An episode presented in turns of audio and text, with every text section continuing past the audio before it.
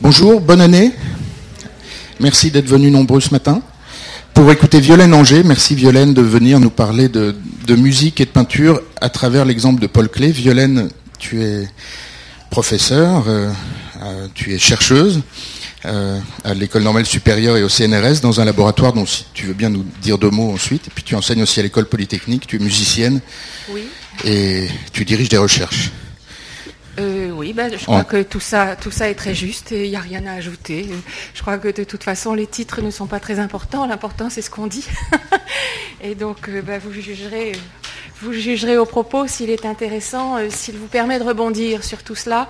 C'est dans cet esprit que j'ai essayé de le, que j'ai essayé de, le bâtir. Donc, bonjour à tous. Merci de, de venir prendre un moment pour, pour parler. Euh, quand Lucas Delattre m'a proposé euh, de venir vous voir, euh, je ne savais pas très bien sur quoi parler. Enfin, il y avait énormément de sujets possibles. Et j'ai retenu celui-là, la ligne qui sonne. Parce que je me suis dit, bon, je me suis dit que ça pouvait vous intéresser. J'espère que je ne me suis pas trompée. La ligne qui sonne, c'est-à-dire comment envisager que ce qu'on voit puisse être entendu. Et donc, je voudrais essayer de réfléchir là-dessus. Il y a plusieurs réponses à cette question. Hein. Comment envisager que ce que l'on voit puisse être entendu? Euh, Et la plus facile, la plus simple, dont vous avez certainement entendu parler, c'est de dire bah, c'est de la synesthésie. Hein, ce mot grec que vous connaissez, syn avec, donc synthèse, syncrétisme, etc. Hein, et esthésie, la sensation. Donc synesthésie, c'est quelque chose qui associe les sensations, qui associe le son, l'image, qui associe l'odeur, la couleur, enfin bon, tout ce genre de choses. Alors on peut parler de tout ça de façon plus ou moins mystique, plus ou moins irrationnelle. Euh, il y a des spécialistes du cerveau qui travaillent là-dessus, qui se posent des questions. Il y a des poètes qui ont travaillé là-dessus depuis, depuis des lustres, des musiciens aussi. Vous avez certainement entendu parler de Rimbaud, des voyelles. Vous avez certainement entendu parler de Baudelaire, d'Olivier Messiaen aussi peut-être, qui disait qu'il voyait des couleurs en entendant les sons. Donc tout cela est très travaillé. Certaines drogues aussi enfin bon, dérèglent le cerveau et aident à ce genre de choses. Bref, le champ de la sensation mixte est très vaste, mais ce n'est pas l'approche que je souhaite aborder avec vous aujourd'hui, parce que c'est une approche qui est spécifique à des individus et à des expériences personnelles plus ou moins dissibles, plus ou moins partageables. Euh, et donc moi, ce n'est pas du tout cela que je souhaite euh, voir avec vous. Je voudrais travailler avec vous ce qui a été fait euh, au Bauhaus. Toute cette réflexion qui a été menée à ce sujet dans les années 1930. Une réflexion qui me semble fondatrice, donc j'espère que je vais essayer de vous convaincre de son caractère fondateur, absolument pas mystique ou quelque chose de ce genre, et qui permet, me semble-t-il, de susciter une créativité chez les autres, une créativité qui est beaucoup plus large, beaucoup plus construite. Et de plus, c'est une approche qui amène à mettre en perspective entre ce que l'on voit et ce que l'on entend, ce que l'on écrit. Euh, donc, euh, si vous voulez, c'est une perspective qui amène à penser dans l'ensemble des sens l'écriture, le graphisme, euh, dans l'ensemble donc des pratiques sur lesquelles on réfléchit. C'est pour ça que je la trouve intéressante. Donc le Bauhaus, je suis sûre que vous en avez entendu parler. Voilà, j'ai mis ce genre de logo pour, euh, euh, nous souvenir de ce que cela Hein. Je suis sûre que vous connaissez cette école de design, donc fondée juste après la Première Guerre mondiale à Weimar par Walter Gropius. Euh, et il demande à Paul Klee de venir y enseigner en 1921. Et Paul Klee y reste une dizaine d'années, et notamment il est en 1931 chargé du cours de ce que l'on appelait Formlehre, donc euh, la réflexion sur la forme. Il a laissé une série d'écrits à ce sujet, donc euh, des cahiers qui sont extrêmement précieux, que je vous, recommande de, travailler. Euh, donc, c'était quelqu'un qui écrivait tous ses cours, si vous voulez. Donc, c'est extrêmement précieux pour nous parce que du coup, on a vraiment tous ces schémas et toutes les notions qu'il travaillait. Et donc lui-même, Paul Klee, était excellent violoniste. Il a failli devenir euh, musicien professionnel. Il était marié à une pianiste. Et donc, évidemment, la question des rapports entre les différents sens et la, question des rapports entre ce que l'on voit et ce que l'on entend est une question qui est au cœur de, son travail. Et donc il y a une leçon en 1932 euh, qui, contient quatre pages du cours, hein, les voilà, et c'est là-dessus que, je voudrais, euh, que je voudrais travailler avec vous. Ce qui l'occupe, c'est comment traduire plastiquement la musique. Traduire plastiquement, vous voyez. Hein. on est dans la traduction donc d'un art par un autre Hein, essayer et plastiquement, c'est-à-dire avec des moyens qui sont exclusivement euh, d'ordre plastique et non pas représentatifs. Hein. Je, ne m'étends pas là-dessus. Si ce n'est pas très clair, vous allez le comprendre. Et puis sinon, euh, euh, nous en reparlerons. Je pense que de toute façon, ça n'est pas quelque chose de neuf pour vous. Dites-le moi d'emblée. Je sais que vous avez entendu parler de Clé et du Bauhaus. D'une façon très large. Donc voilà, traduire plastiquement la musique, il parle de trois choses qui sont euh, la base, euh, sur lesquelles je voudrais euh, commencer à m'attarder avec vous. C'est d'abord la ligne. Hein. Les moyens plastiques, c'est quoi? C'est d'abord de la ligne. Et donc, la ligne, vous voyez, il commence à s'intéresser à la musique en s'interrogeant sur ce que c'est qu'une ligne avec des moyens musicaux. Donc il commence par se demander une ligne, on la, euh, on la divise, d'accord? On la divise en deux, en trois, en quatre, comme en musique. On a des mesures à deux, à trois et à quatre. Donc si vous voulez, les instruments musicaux pour diviser, lui, diviser le temps ou diviser l'espace, sont pour lui les mêmes. Hein? il commence par là. Et puis ensuite, il nous dit, ben, c'est très simple. En musique, quand on a une ligne, on a des temps qui sont dynamiquement habités.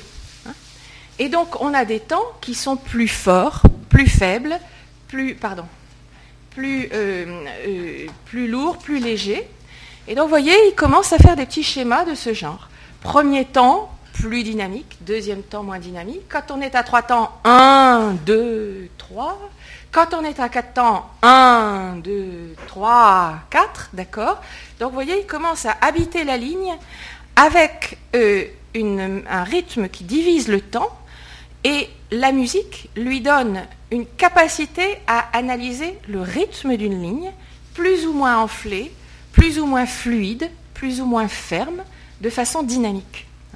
Donc ça va lui donner euh, un point de départ en quelque sorte un instrument de travail pour analyser toute une série de, euh, manières de voir la ligne. Hein. Donc vous voyez là, euh, fermeté, fluidité, liaison souple, euh, etc.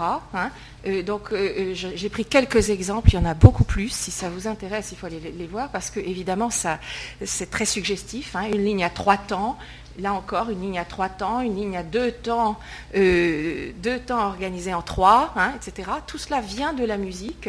Et donc il se met également, et retenez bien cela parce qu'on va le retrouver, se met aussi à analyser des choses verticales, du coup. Hein. La ligne horizontale figure le temps, de gauche à droite, mais qu'est-ce qui nous empêche de la mettre aussi de haut en bas? Et donc on peut également analyser euh, en deux, en trois, etc., en quatre, une ligne verticale horizontale. Donc la ligne analysée avec des principes musicaux. Et donc ça lui donne, donc ça ce sont des, essais, hein, des essais euh, de cours des travaux pratiques, et puis donc ça donne des choses qui deviennent des tableaux que vous connaissez certainement aussi, enfin que vous avez vu, coup d'archet, hein, parce que du coup la ligne c'est aussi un archet, hein. et donc euh, voilà, voilà, euh, voilà des coups d'archet héroïques. Hein.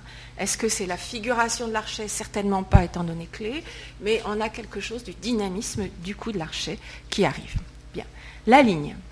Deuxième étape, le geste, et ça c'est très très important, puisque ça va lui permettre de lier le corps à la ligne, à, au dynamisme d'une ligne. Et alors qu'est-ce qu'il fait Vous voyez, c'est la deuxième page de la deuxième page de son cours. Il part d'une réflexion sur le geste du chef d'orchestre. C'est d'une simplicité euh, redoutable, mais euh, évidente. Un chef d'orchestre, il bat la mesure. Hein. Il la bat à deux temps, un, deux. Il la bat à trois temps, un, deux, trois, un, deux, trois. À quatre temps, deux, 3, 4, 1, 2, 3, 4, etc. Qu'est-ce qu'il fait? Il fait dans un même espace avancer le temps. D'accord? Puisque quand on fait 1, 2, 3, 4, on est dans un même espace, mais on a quatre temps qui se succèdent. On est bien d'accord. Donc, le geste du chef d'orchestre va lui permettre de penser la surface de façon dynamique, de façon temporelle. Hein. On va retrouver la ligne de tout à l'heure, verticale, plus ou moins enflée, plus ou moins dynamique. Hein. Donc, vous voyez, cette ligne-là, elle est beaucoup plus forte. Pam, deux, trois, tang. Donc, c'est l'équivalent de ça. Tang, tang, tang. D'accord? Sauf qu'on est là non plus dans la ligne, mais dans l'espace. Hein.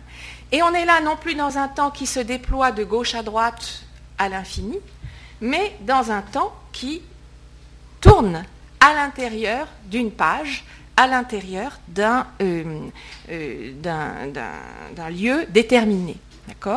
Ce qui lui permet d'affirmer de façon très, très forte, très, très polémique même à son époque, qu'il n'y a pas de différence entre les arts du temps et les arts de l'espace. Euh, que les arts, le temps et l'espace sont une seule et même chose. Donc nous, aujourd'hui, un siècle après, on le sait. Hein. nous y sommes habitués. Einstein, vous connaissez. Euh, vous avez peut-être pris le RER e ce matin, donc on va vite. Et donc la, vitesse, le, euh, devant la, vitesse apparente, euh, alors que tout à fait au fond, les, paysages sont immobiles et le, paysage de devant est tout à fait euh, va très très vite. Hein. donc on est habitué à savoir que l'espace c'est aussi du temps, c'est-à-dire que vitesse apparente et vitesse réelle ne sont pas les mêmes. Je, merci. Nous y sommes habitués, mais nous n'y sommes pas si habitués que ça. Et nous avons toujours le vieux réflexe de dire bah, la ligne c'est du temps et donc ça va de gauche à droite et on analyse. Donc euh, ce geste du chef d'orchestre qui permet à clé d'analyser un rythme d'une page par rapport au temps euh, mérite toujours que, que l'on s'y euh, attarde, je crois. Et alors il va plus loin. Alors voilà la ligne. Donc la ligne, qu'est-ce que ça lui permet de faire? Vous voyez, là on est dans une mesure à trois temps. Hein. D'accord? Trois temps. 1, 2, 3, 1, 2, 3, 1, 2, 3, et donc, et donc voilà, et donc vous avez ensuite des réalisations euh, que vous avez certainement euh, vues euh, ou dont vous, connaissez déjà certainement l'existence. J'attire votre attention sur le point bleu ici, sur lequel on, reviendra tout à l'heure. Dernière chose, donc la ligne, le geste qui lui permet de penser la surface, et une fois pensé la surface, le damier. Le damier, à partir de la partition musicale. Donc, vous avez tous en tête une partition musicale classique, si je puis dire. Hein. C'est une partition dans laquelle on a cinq lignes et puis dans laquelle on met des notes. D'accord Et lui commence à dire oui, mais ces cinq lignes, ce n'est pas, c'est quelque chose de très abstrait. Hein. Pourquoi cinq? On a besoin de mettre des clés pour dire à quelle hauteur on est, etc. Moi, je laisse tomber ça parce que justement, ce n'est pas plastique, ce n'est pas quelque chose qui est de l'ordre de, directement visible, c'est quelque chose de l'ordre du signe. Hein. Je laisse tomber ça. En revanche, ce qui est juste et ce qui est plastique dans la partition musicale, c'est ça. C'est-à-dire, c'est le fait de faire énormément de lignes différentes, vous voyez, qui vont être toutes associées à des hauteurs. Donc là, il parle en allemand, Hein? F, G, H, e, A, B, C, D, etc. Euh, ah, alors, euh, non, Marseille. Donc voilà, euh, les, les, lignes sont associées à des hauteurs, des hauteurs de son, hein, mais elles apparaissent dans la page. Et donc, vous voyez que c'est un point de départ pour lui permettre ensuite de penser le temps par case. Et donc, vous voyez, ensuite, là, il a sa ligne 1, 2, 3, 4, d'accord C'est la ligne de tout à l'heure. Vous suivez ça hein Et donc, on va les retrouver là, c'est-à-dire qu'on va avoir notre, notre temps qui va être là, comme ça, et 1, 2, 3, 4. Donc, tout ça peut entrer dans un damier, hein, dans un quadrillage, non pas quelque chose qui simplement est une, une série de lignes qui se déplacent de gauche à droite, mais un quadrillage qui lui-même organise un temps que nous avons déjà vu tout à l'heure avec le geste du chef d'orchestre. D'accord? Et ce faisant, ça lui permet de retrouver des vieilles, d'analyser, hein, grâce à la musique et au dynamisme de la musique, Ça lui permet de retrouver des, vieux travaux euh, qu'il avait fait de façon plus ou moins intuitive.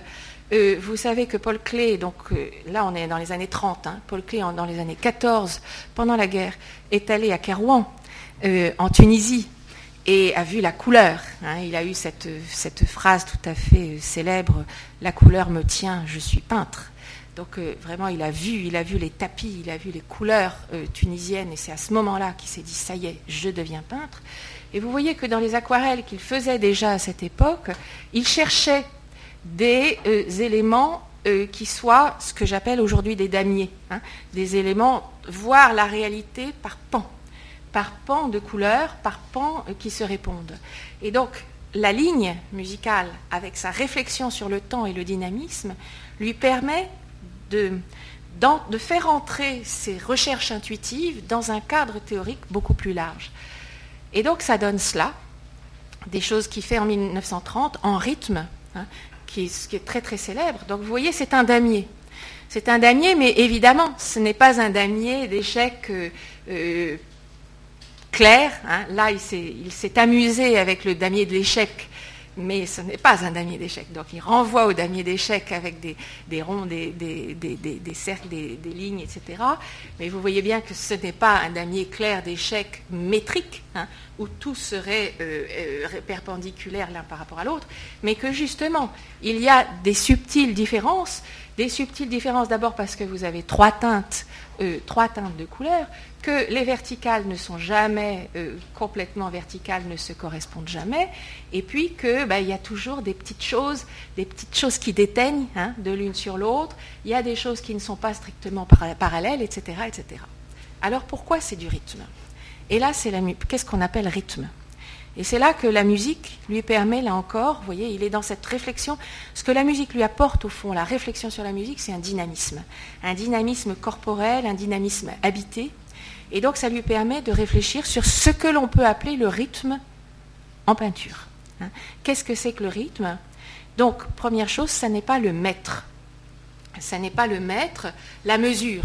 1, 2, 3, 4, 2 fois 1, 2, 3 fois 3, 3 fois 1, 3, etc. Si on fait 1, 2, 3, 4 ou 1, 2, 1, 2, on a une marche militaire, on a un robot. Hein. Euh, or, même dans le hip-hop, même dans les choses, dans les réalisations qui cherchent à devenir le plus possible robotique, si je puis dire, euh, on n'est jamais un robot exact. Il y a justement cette dimension corporelle, cette dimension personnelle, cette dimension individuelle qui se trouve là. Donc la métrification, le fait d'avoir des maîtres, de compter, est nécessaire. Hein. Mais si on est uniquement dans le maître, on est dans la mort. On est dans quelque chose qui est fixe, qui est figé, qui ne donne rien d'individuel, de, vivant.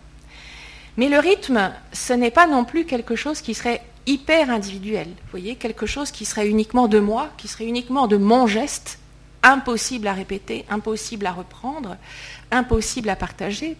Donc le rythme a quelque chose à voir avec l'organisation du mouvant. Hein. Le rythme, c'est du mouvant, c'est clair, c'est quelque chose qui est mouvant, qui n'est pas immobile, qui n'est pas maîtrisable, maîtrisable au sens métrification du terme, hein, au sens de maîtrise aussi, mais surtout au sens de, de maître, de mesure. Mais euh, c'est quelque chose qui est organisé, c'est un mouvant organisé. Donc le rythme, ça n'est pas non plus la proportion, ça n'est pas non plus le rapport. Hein. On pourrait dire, bah, c'est très simple, il y a du mouvant, mais c'est un rapport, un rapport entre deux choses. Et ça, le Moyen Âge a été très très fort pour, euh, euh, penser cela, et notamment en musique. Hein. C'est-à-dire qu'au Moyen Âge, on vous disait, c'est très simple, il y a la musique du monde. Et la musique du monde, c'est les saisons, c'est le soleil qui se couche, qui se lève, etc. C'est les choses qui reviennent et sur lesquelles on n'a pas de prise. Et puis les planètes, enfin tout ça. Et puis on vous disait, il y a la musique de l'homme. Et la musique de l'homme, c'est quoi? C'est la musique de mon corps. C'est-à-dire, c'est euh, les mouvements, les humeurs, la température, le mouvement de mon cœur, etc. Autant de choses sur lesquelles je n'ai pas de prise, mais qui sont quand même liées à moi. D'accord? Puis on disait, il y a la musique instrumentale, c'est-à-dire la musique qu'on fabrique, qu'elle soit vocale ou, ou instrumentale réellement. Et c'est elle qui permet de me mettre, de mettre mon corps en lien avec l'harmonie du monde, d'accord? Dans des proportions qui soient justes. Mais nous, on ne peut plus penser comme ça. On ne peut plus penser le rythme de cette façon-là, tout simplement parce qu'on est sans arrêt dans le mouvement. On n'est pas justement dans quelque chose de fixe, de stable. On est dans de l'infini. Hein. On est dans, un monde qui est euh, fractal, qui connaît le zéro, qui connaît les ruptures, etc., qui connaît l'espace. Euh, on n'est plus dans le retour euh, des choses, etc. Et donc, ce que Paul Klee nous dit, c'est que la proportion n'est pas quelque chose qui est suffisante pour pour euh, euh, parler de rythme. Alors qu'est-ce que c'est que le rythme? Il a cette définition qui me semble essentielle, magistrale, et donc que je vous, que je vous communique. Il nous dit, c'est très simple, et donc je vous le dis, et puis je vais l'expliquer. le rythme, c'est l'union individuelle d'un élément individuel et d'un élément individuel. Je répète, c'est l'union individuel, d'un élément individuel et d'un élément individuel.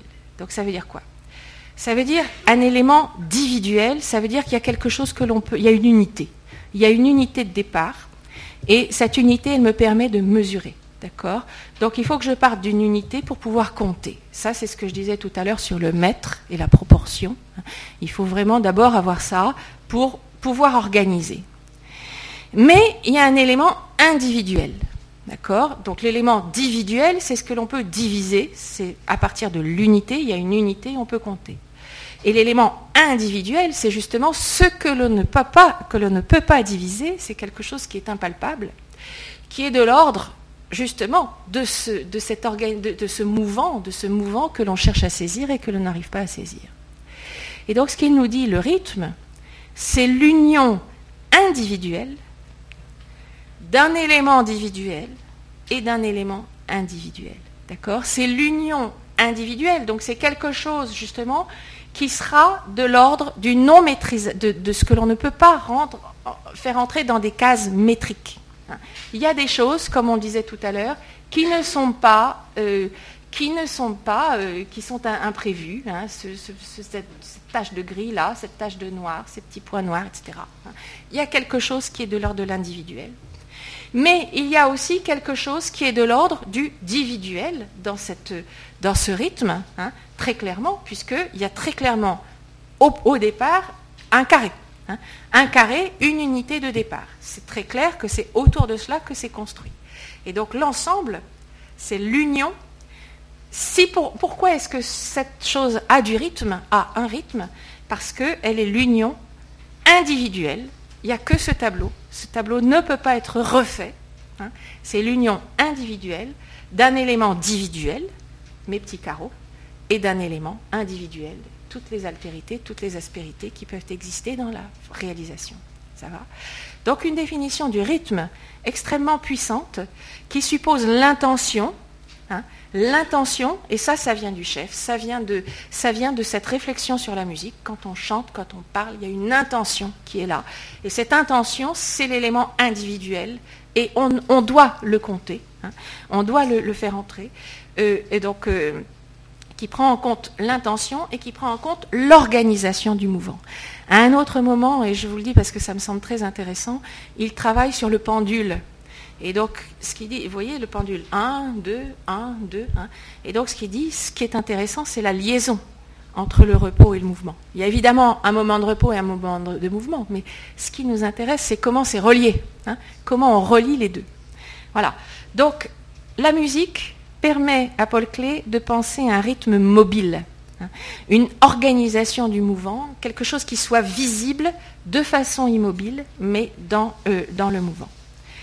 Alors, il arrive à cette question qui euh, est, pour laquelle je suis venue ici. Comment, du coup, traduire plastiquement de la musique hein? Il a cherché dans la musique un certain nombre d'éléments qui lui ont permis de mieux comprendre le travail plastique euh, auquel il se livre. Et donc, à l'inverse, il se dit bon, bah, très bien, j'écoute de la musique, ben, est-ce que je peux traduire plastiquement ce que j'entends. Donc on va écouter d'abord. Euh, on va écouter ça. Donc voilà.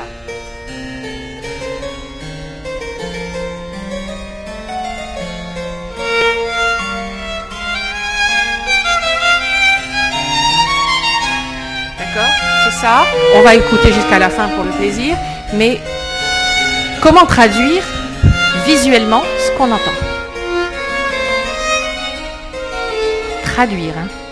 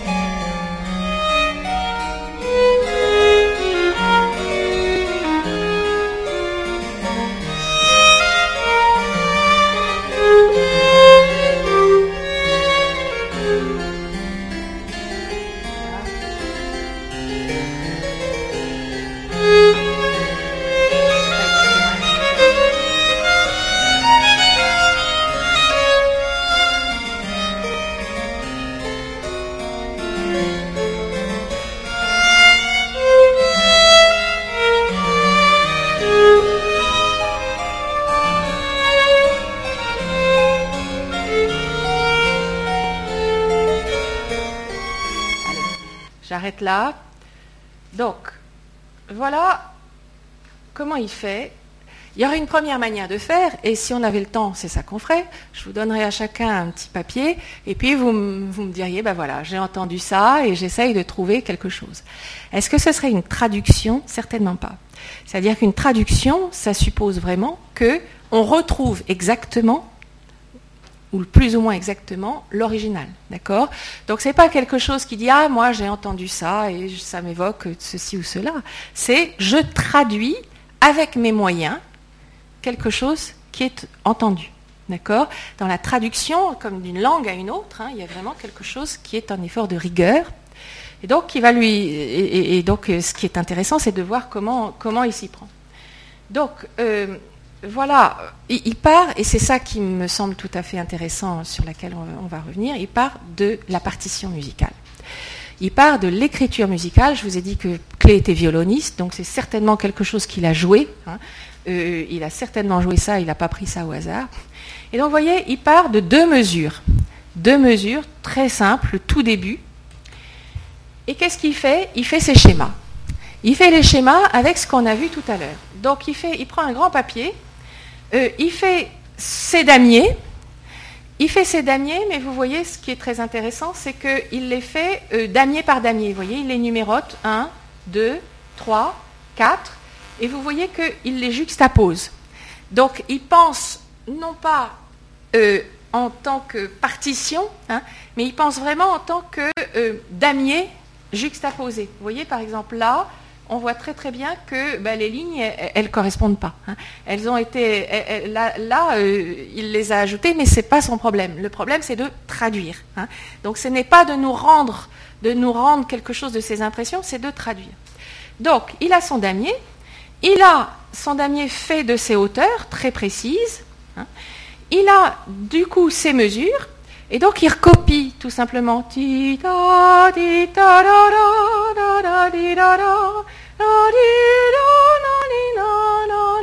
Et là, etc. D'accord? Donc, il recopie la partition de clé simplement en prenant des temps, en, prenant des temps plastiques, c'est-à-dire en nous disant, moi, une noire, ça ne veut rien dire. Ce que je vais faire, c'est j'ai des unités de temps. Et donc, ça, c'est une unité de temps, ça c'en est une autre, ça c'en est une autre, ça c'en est une autre. Si vous voulez, mon papier, c'est du temps. Hein. Ce n'est pas une noire, j'écris une noire et ça vaut tant, ça vaut 2, ça vaut 3, ça vaut 4. C'est mon papier, c'est du temps. Donc, si ça, ça vaut 2, ben, je le mets sur deux cases. D'accord Si ça, ça vaut 2, je le mets également sur deux cases. Donc, c'est pour ça qu'il la met au milieu, hein, etc. Et donc, la traduction va devenir son ruban son ruban, sa ligne, comme nous avons vu tout à l'heure, une ligne qui du coup va être extrêmement fluide hein, en fonction des dynamiques qu'on a vues tout à l'heure. D'accord? Donc vous voyez que là, on va avoir le premier son. Et donc là, il est plus long.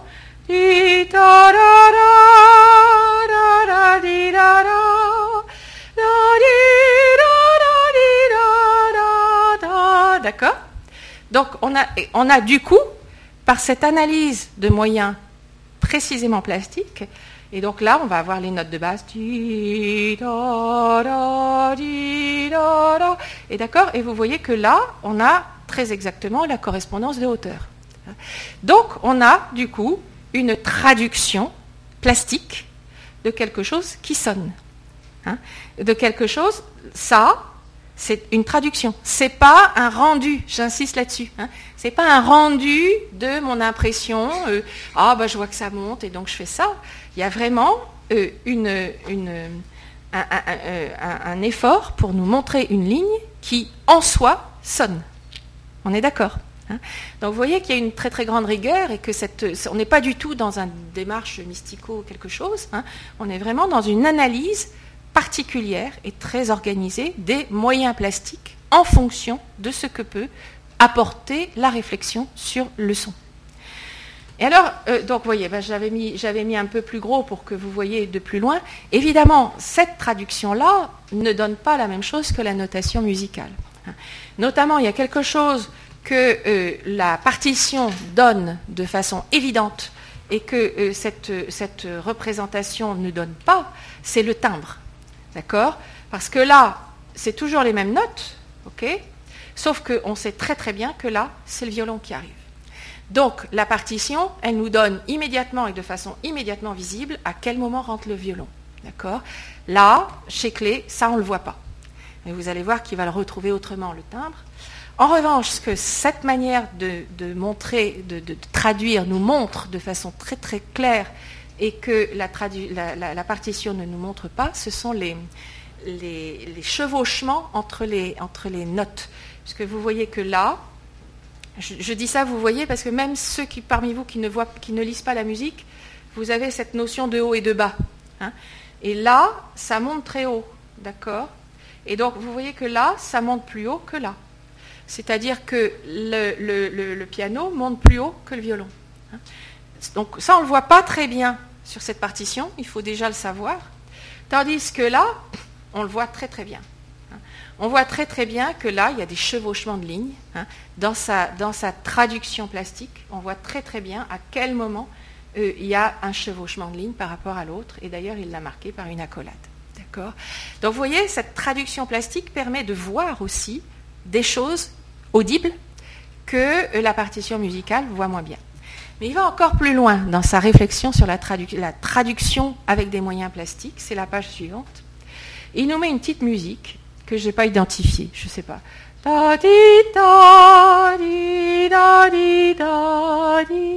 D'accord Voilà, petite musique. Il nous dit, bah, c'est très simple, je vais la traduire. Et qu'est-ce qu'il fait? Au lieu de reprendre son damier et de reprendre ses lignes, euh, allant de gauche à droite, il reprend les gestes du chef d'orchestre. Vous vous souvenez c'est, hein Et donc, qu'est-ce qu'il fait? Bah, Tout simplement, il, nous, il nous met. Et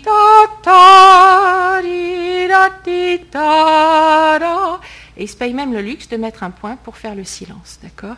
Il nous met une flèche pour nous dire ça commence là, et il nous met un point pour faire le silence. Donc, ceci, ça sonne, d'accord? Ça sonne, c'est une traduction place. Premier temps, d'accord? Parce qu'on a deux, trois, pas, ta, ta, avec une syncope, d'accord?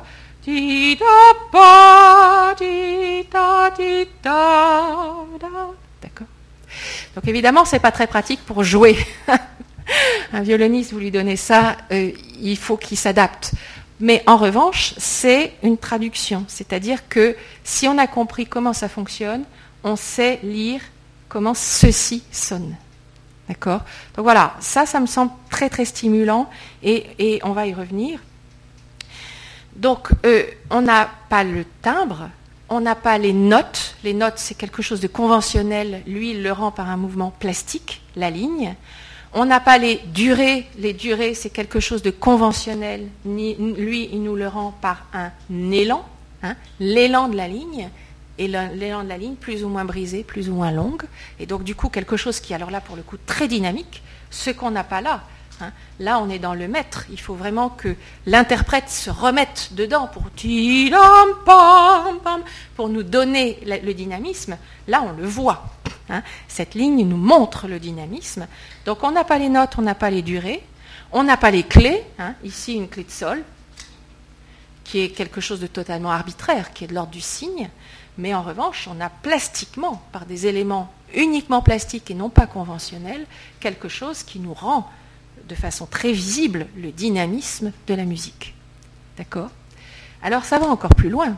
Parce que vous vous souvenez qu'on a dit le rythme, union, euh, union individuelle d'un élément individuel et d'un élément individuel. Donc qu'est-ce qu'il fait? Il se met à compter. Il compte. Mais alors, il compte de façon non, non euh, calculée, enfin non calculable. Il ne prend que des nombres impairs. Et donc, il va donner, en revanche, très rigoureux. C'est-à-dire que, vous voyez, là, il, donne 17 Là, 23, il a barré 17 parce qu'il se dit, ben oui, non, c'est beaucoup plus long parce qu'il y, y, a un dynamisme, hein, c'est le premier temps. Donc 23. Là, 2, 3, d'accord? Ici, 13, 19, 15. Donc, il attribue des chiffres, il attribue des nombres plus que des chiffres à cet ensemble pour en faire quelque chose de rigoureux qui ensuite va être le point de départ, je ne vais pas entrer dans le détail de tout ça, mais qui ensuite va être le point de départ de tout un travail sur la division elle-même de ces lignes à partir de ces chiffres. Ce qui m'intéresse, moi, euh, là-dedans, c'est beaucoup plus, c'est encore plus, c'est quelque chose d'autre, c'est que du coup, cette ligne brisée fait apparaître des plans, d'accord? Qu'il a noté lui en rouge là, vous voyez F3, F5, F7.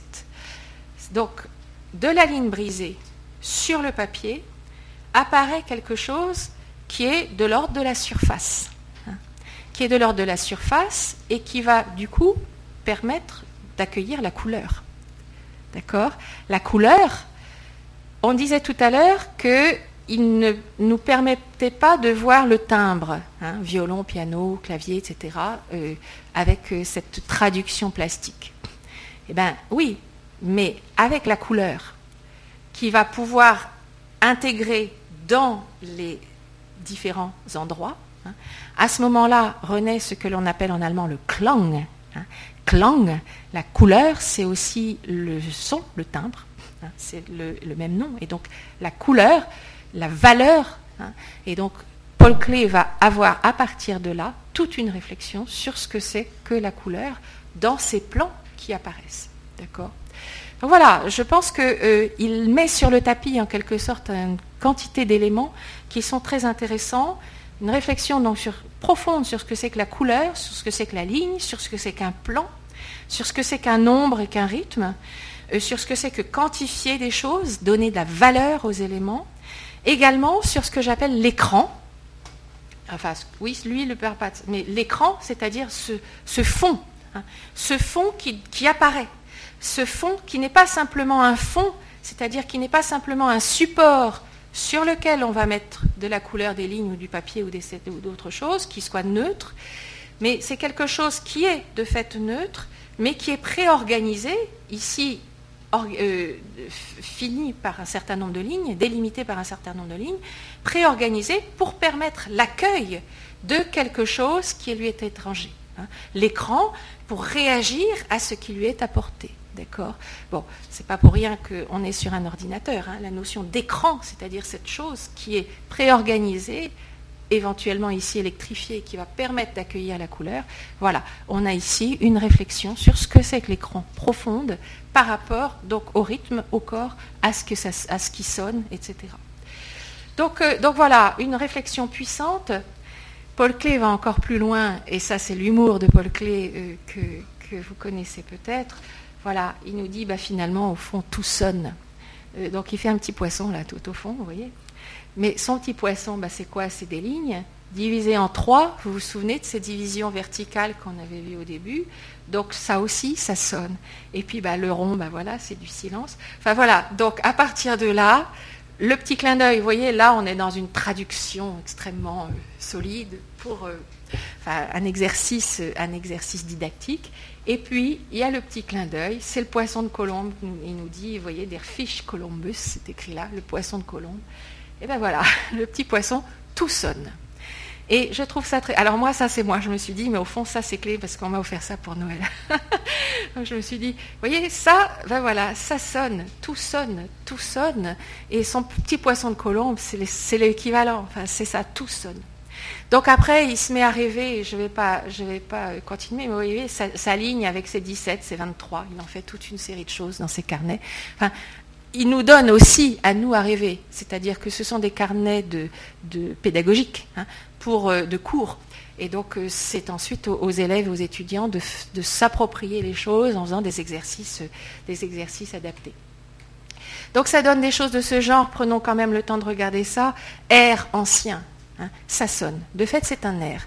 Et vous voyez que ce n'est pas, quelque chose qui est, extrêmement rigoureux. Hein. Quand Clé dit que c'est un air ancien, c'est pas simplement euh, pour faire joli, pour donner un titre qui fasse rêver. C'est vraiment qu'il y a quelque chose de l'ordre du sonore là-dedans. Harmonie nouvelle, j'ai pas mis le, titre là. Bon, équilibre instable. Le pays fertile, euh, autant de choses qui sonnent. Bon, il y a une quantité de, termes euh, musicaux dans son œuvre aussi. J'ai juste mis celui-ci, polyphonie, sur lequel je vais aller plus vite. Mais vous voyez, du, coup, une sorte de profondeur. La polyphonie, c'est la superposition des, lignes musicales. Et lui, pense la polyphonie par rapport à ses clings, par rapport à ses couleurs, donc dans la profondeur blanc polyphonique. Euh, je vais plus vite là-dessus et donc ensuite ça donne des, tableaux euh, magnifiques. Ça donne également cela. Euh, alors là, il faut me réinviter si vous voulez qu'on commande tout ça. Mais voilà, c'est une fugue. Hein. Une fugue, voilà, c'est une traduction plastique de ce que l'on appelle une fugue, euh, en rouge, il nous dit fugue émeraude, euh, euh, en musique. D'accord? Donc voilà, ça c'est pour, pour faire rêver. je voudrais, je voudrais prendre un petit moment. Quand on dit que ça sonne, ça veut dire quoi? Même le petit poisson qui sonne. Hein. Ça veut dire quoi? Évidemment, ça ne sonne pas. Hein. Évidemment, nous n'avons pas d'hallucination auditive regardant ça. Hein. Donc, euh, je, voudrais vraiment euh, euh, que ce soit très très clair là-dessus. Hein. ça n'est pas justement de l'ordre de la synesthésie plus ou moins mystique dont je parlais tout à l'heure. C'est vraiment quelque chose qui permet d'élaborer des instruments conceptuels communs à un sens et à l'autre. D'accord? Donc c'est pas euh, ah là là, j'entends, euh, je vois. Mais il y a vraiment quelque chose d'extrêmement rigoureux qui permet de penser un élément par rapport à un autre. Hein. Et, ça, ça me semble extrêmement suggestif par rapport à, plein de travaux que l'on peut faire par ailleurs. Et donc, je voudrais lâcher cette notion de métaphore. Hein. Euh, on est dans la métaphore, non pas une métaphore verbale. Vous êtes très habitués, vous savez, les métaphores passant par les mots, hein. c'est-à-dire que les mots disent que quelque chose est quelque chose d'autre. Hein. La nature est un temple euh, où de vivants piliers laissent parfois sortir de confuses paroles. Vous avez certainement vous connaissez certainement ce poème de Baudelaire. Il est des parfums frais comme des chairs d'enfants, doux comme les prairies vertes, comme les hautbois. Tout ça, ça passe par les mots. Hein. Ce que euh, Clé euh, nous propose, c'est de nous dire, mais le, processus, le procédé de la métaphore, c'est quelque chose qui n'est pas uniquement verbal, que l'on peut fabriquer justement avec des éléments euh, bah, de type sonore ou de type, euh, visuel. Hein. Mais la métaphore, c'est-à-dire la mise en relation par euh, des, ce qu'il appelle des correspondances éventuelles ou des rapports créateurs qui existent entre les objets. C'est-à-dire qu'on peut dire les rapports créateurs qui existent entre les objets et du coup on peut les mettre, euh, on peut les mettre euh, en lien. Hein. Il y a un rapport créateur entre le clair et l'obscur, le court et le long, nous dit-il, etc. Donc c'est une réflexion très très profonde sur les moyens signifiants à sa disposition, hein, que ce soit musicaux ou euh, que ce soit musicaux ou autres. Alors, il me reste un petit peu de temps. Donc, ce que je voudrais vous montrer aussi, c'est que c'est extrêmement différent. La réflexion de Paul Klee est extrêmement différente de euh, réflexion, euh, de réflexion, euh, de, réflexion plus aujourd'hui qui utilise les nouveaux médias pour nous faire voir des choses. Ah ben oui, il est là. Voilà.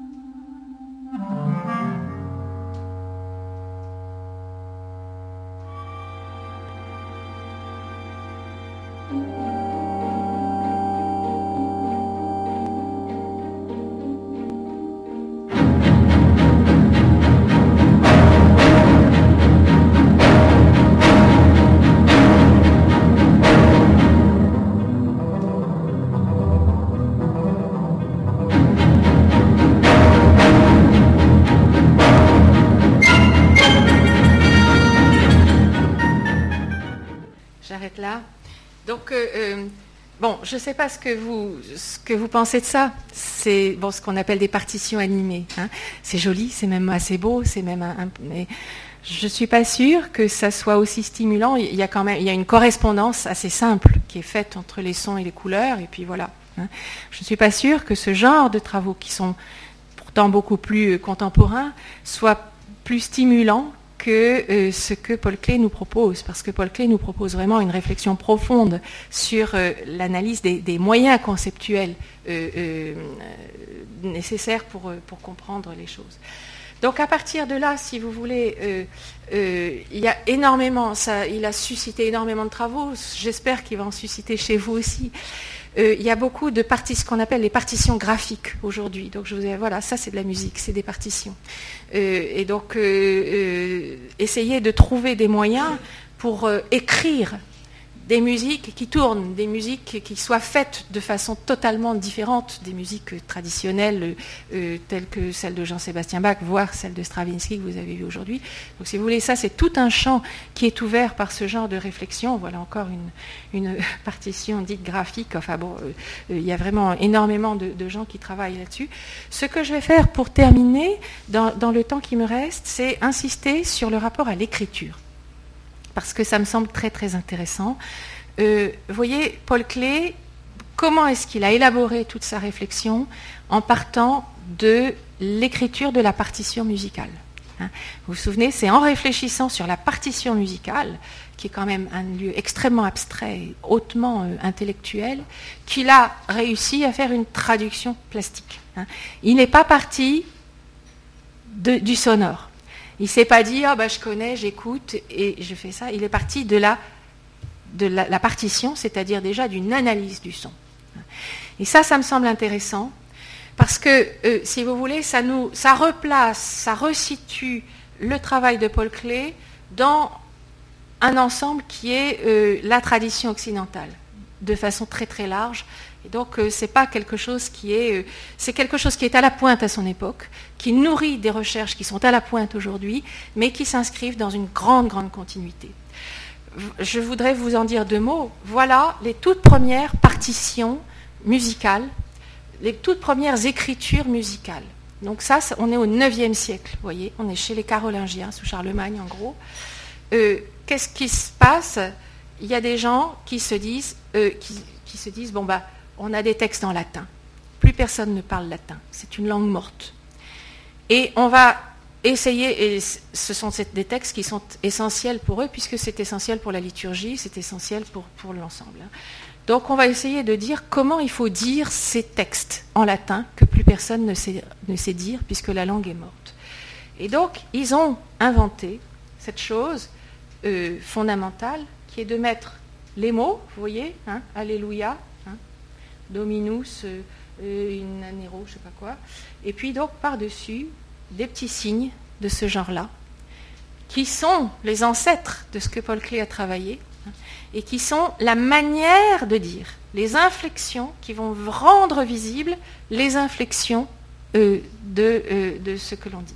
Je vous ai mis là une partition un petit peu plus euh, intermédiaire pour que vous voyez comment progressivement la ligne, l'idée de ligne repère est arrivée, puis progressivement l'idée de note est arrivée. Hein. c'est quelque chose qui a été une très très longue, euh, élaboration. Voilà d'autres questions. Vous voyez, ils, avaient commencé à dire, bah, on va mettre les mots et puis on va mettre des lignes avec des mots. Euh, autant de choses que Paul Klee retrouve hein, d'une manière ou d'une autre. Comment écrire le son, comment écrire le son, mais aussi comment écrire la manière dont on chante, la manière dont on parle. Hein. Si je me mets à parler, il y a des intonations. Euh, comment saisir cela hein. Comment les rendre visibles Et nos ancêtres, euh, nos ancêtres qui ont inventé la partition musicale, ils ont fait deux choses essentielles qui vivent encore, sur lesquelles vit encore Paul Klee. Ils ont dit, bah, c'est très simple. On va analyser le son de façon métaphorique, en disant il y a le haut et il y a le bas c'est pas évident du tout qui est le haut et le bas pour dire le son. Hein. On peut dire le lointain, le proche. On peut dire le gros, le petit. On peut dire plein de choses. On peut dire l'aigu, c'est-à-dire le piquant, ce qui vous tape dans les oreilles, et le grave, ce qui est lourd. Hein. Mais le haut et le bas. Le haut, haut, bas. D'accord? Haut, bas. Le haut et le bas. Pourquoi? Parce que ça résonne dans mon corps.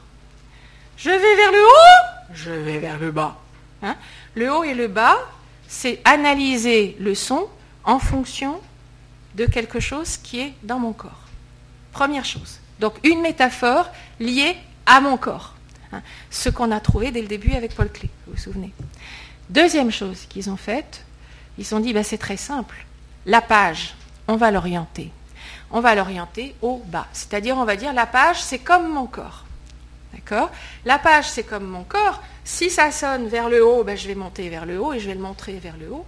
Et si ça sonne vers le bas, ben, je vais le montrer vers le bas. Et donc, c'est tout à fait important et intéressant. Ils avaient des mots alphabétiques. Qu'est-ce que c'est que l'alphabet? J'ai vu qu'il y avait une exposition sur le graphisme hein, ici. Qu'est-ce que c'est que l'alphabet? C'est une analyse du sonore en éléments, en signes, totalement euh, neutres, hein, qui n'ont aucun, lien. Pourquoi est-ce qu'on écrit A comme ça, B, C, D, etc. Ça n'a aucun lien avec ce qu'on entend. Hein. Platon dit, euh, parce que c'est à l'époque de Platon qu'on a inventé euh, l'écriture et l'écriture alphabétique, Platon dit ce, ce sont des éléments alogiques. Ils n'ont pas de logique, ils n'ont pas de, pas de, logos. Hein. Il n'y a pas de raison là-dedans. Ce sont des éléments totalement arbitraires et combinatoires. Et donc, qu'est-ce qu'ont fait les gens qui ont inventé d'écrire la musique? Ils avaient ces éléments totalement arbitraires et combinatoires, qui en plus ne sonnaient pas puisque c'était une langue morte. Hein. le latin, plus personne au IXe siècle ne savait comment on, avait l'accent latin. Et ils ont ajouté de l'image. Ils ont ajouté de l'image par ce lien, hein, métaphore au bas, corps, euh, corps euh, papier, Hein. et donc, ils ont ajouté de l'image à ces éléments alphabétiques pour justement imaginer comment, comment on pouvait voir du son. Donc, euh, voyez, voilà. Et Clé se trouve l'héritier de cette grande réflexion qui euh, le dépasse et qui nous dépasse, qui, qui, remonte vraiment euh, très haut dans, notre, dans notre culture. Vous voyez, j'ai juste mis ça pour, pour vous en rendre compte. Voilà de la notation chinoise musicale. Vous voyez immédiatement qu'il y a un tout autre rapport à l'écriture, au son et à la manière de rendre visible le son. D'accord? Donc voilà, euh, c'est un petit peu, euh, peu là-dessus que, je voudrais, que je vais terminer. Clé est parti en Égypte. Clé est parti en Égypte, il a été fasciné par l'écriture euh, hiéroglyphique. Hein.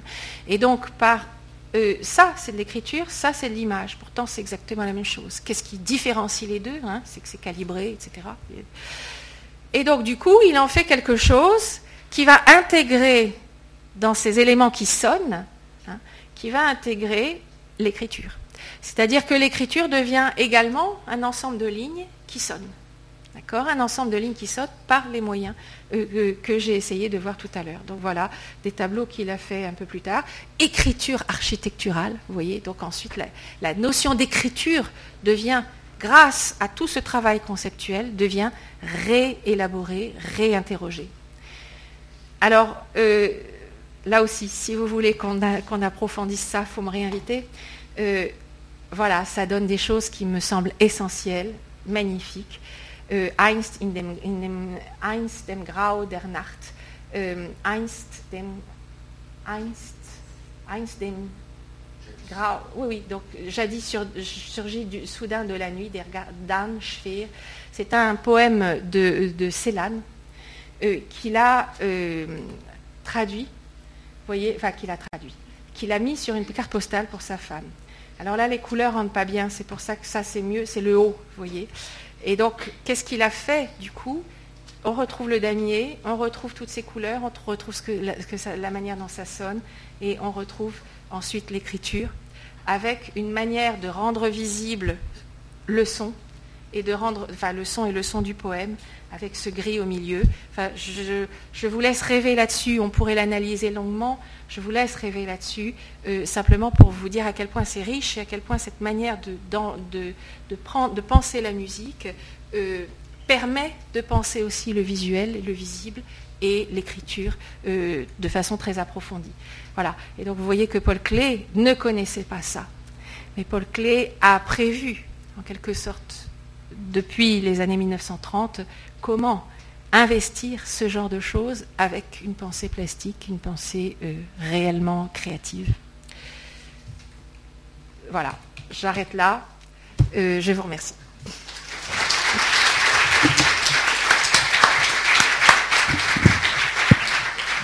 On a peut-être deux minutes pour des questions. Bonjour, merci beaucoup. Euh, moi, j'ai deux petites questions. En quelle année est-ce qu'il a développé sa théorie et est-ce que quelqu'un a cherché à faire le travail inverse à partir de ces tableaux, trouver la musique qui irait avec? Donc, en quelle année? C'est les années 1931-32. Hein. et vous trouvez ça vraiment dans les cours du Bauhaus? Peut-être que je donnerai une petite bibliographie euh, pour. Euh, enfin, c'est publié, c'est même traduit en français. Il y a deux traductions. Il faut jongler parce qu'il y en a une qui est très, euh, très littérale et donc difficilement compréhensible. Et puis il y en a une autre qui, en, revanche, est très interprétative et donc il faut jongler entre les deux. Mais, mais c'est tout à fait accessible. Si vous voulez, ce sont des notes de cours. Hein. et c'est vraiment des cours en décembre 1932. Enfin, vraiment, euh, il, a donné, il a travaillé cela avec ses élèves. Donc ça, c'était la première question. Deuxième question, est-ce qu'on peut faire l'inverse? Euh, Oui, on peut. Cela dit, euh, ça reste une... Si vous voulez, je ne suis pas sûre que ce soit ça la bonne, la bonne utilisation qu'il faille faire de clés. Euh, c'est-à-dire que euh, c'est rebondir, euh, rebondir si vous voulez, et essayer de trouver du coup des équivalents sonores à quelque chose de visuel. Je voudrais vraiment avoir attiré votre attention sur la rigueur de la démarche de clé. Donc non pas quelque chose. si vous voulez le sac du printemps, vous connaissez peut-être Walt Disney, Fantasia, qui, s'est emparé de ça aussi, a mis son imaginaire dessus. On peut à partir d'une musique associer du visible, ou inversement à partir du visible associer de la musique d'une façon extrêmement créative. Hein. Euh, ce sur quoi je, souhaite vraiment euh, vous, avoir euh, alerté, c'est sur cette notion de traduction. C'est vraiment non pas mes impressions et je vais rêver à partir de cela, mais c'est la traduction sonore de. Hein. Et donc évidemment, à ce moment-là, un tableau, jusqu'où est-ce qu'on peut le traduire Enfin, là, je ne connais pas. De traduction exacte, je ne connais pas de traduction sonore. En revanche, il y a un gros, gros travail qui est fait sur les traductions, les, partitions d'un plastique, là, ce que je vous ai montré là. Si ça vous intéresse, il va y avoir tout un, tout un, colloque là-dessus, euh, plaisir, au Conservatoire de plaisir en mars. Euh, voilà, les, partitions plastiques et comment en faire, euh, comment les rendre sonores. Bonjour. Euh, est-ce que vous considérez que les traductions justement restent littérales ou qu'au final le résultat a réussi à traduire euh, ce qui, qui a au-delà de la vérité, ce que Chet Bedak appelle ce qui se passe quatre octaves au-dessus? Est-ce que vous pensez que dans le résultat final, il y a plus en fait que la partition? Parce qu'on voit qu'il parle de la partition et pas de la musique jouée. Il y a autre chose. Il y a autre chose, c'est-à-dire que lui, c'est une vision plastique. Hein. Euh, Clé a vraiment de très très grosses euh, réflexions sur ce que c'est que réellement le plastique, ce qui est plastique, donc non pas représentable, mais euh, ce qui est représentatif. Hein. Mais il n'écarte pas le fait que bah, par des traits ou par des, on, retrouve quelque chose qui nous renvoie à la réalité, une tête de bonhomme, un chien, enfin que sais-je. Donc par des moyens uniquement plastiques et non pas de représentation, c'est-à-dire quelque chose qui serait conventionnel. Et de l'autre côté, il écarte le signe. Hein.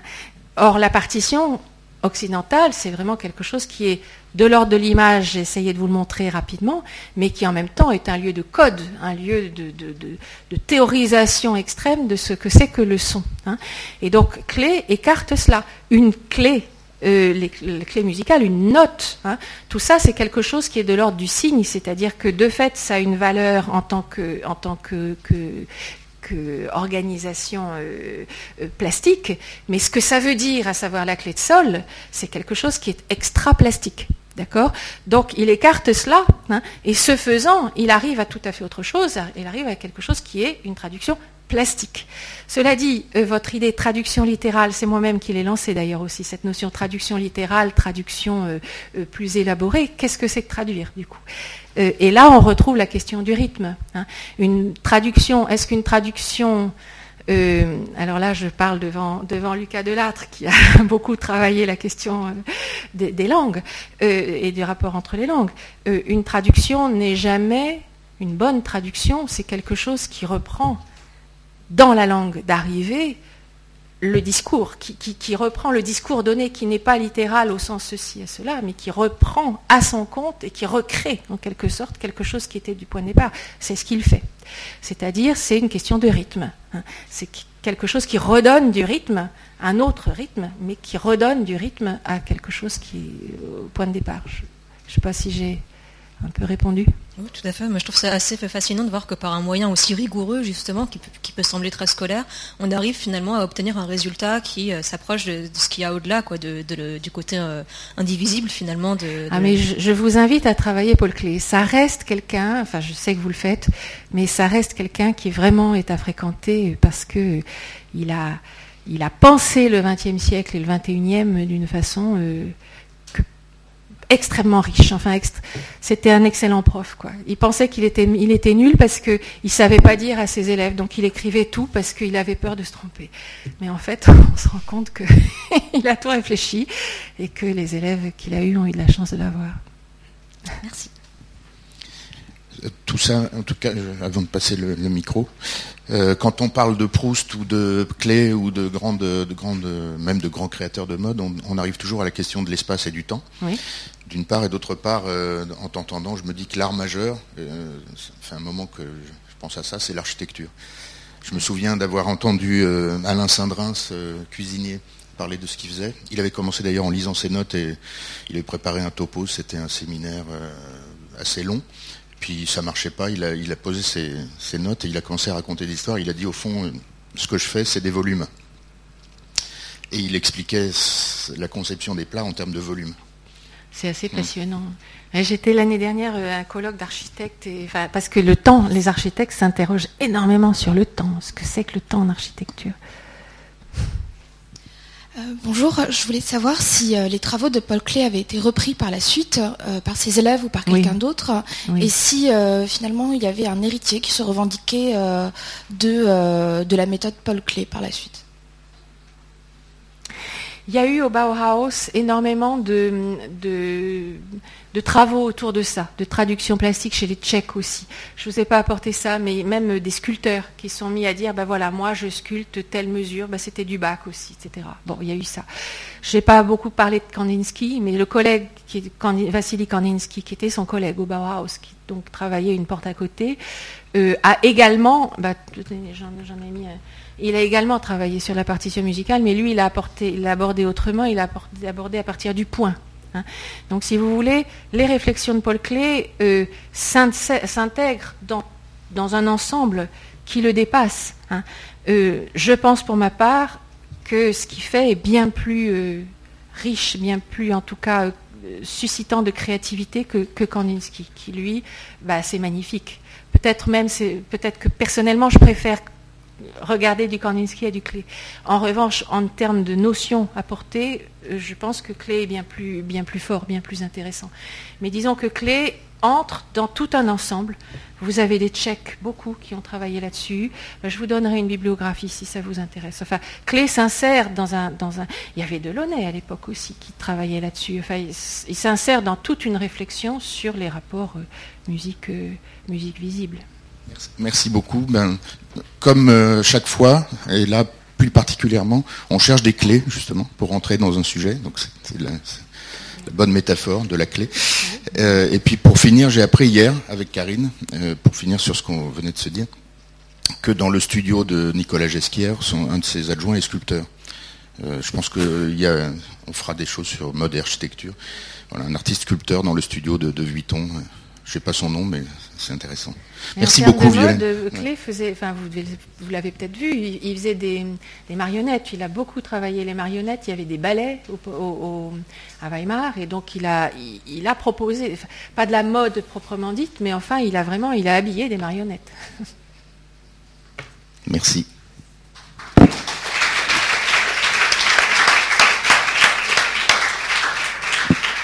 La semaine prochaine, on parle de Philippe Roth et donc de littérature avec Amaya Bloch-Lenné. Si vous voulez bien venir, ça, sera bien.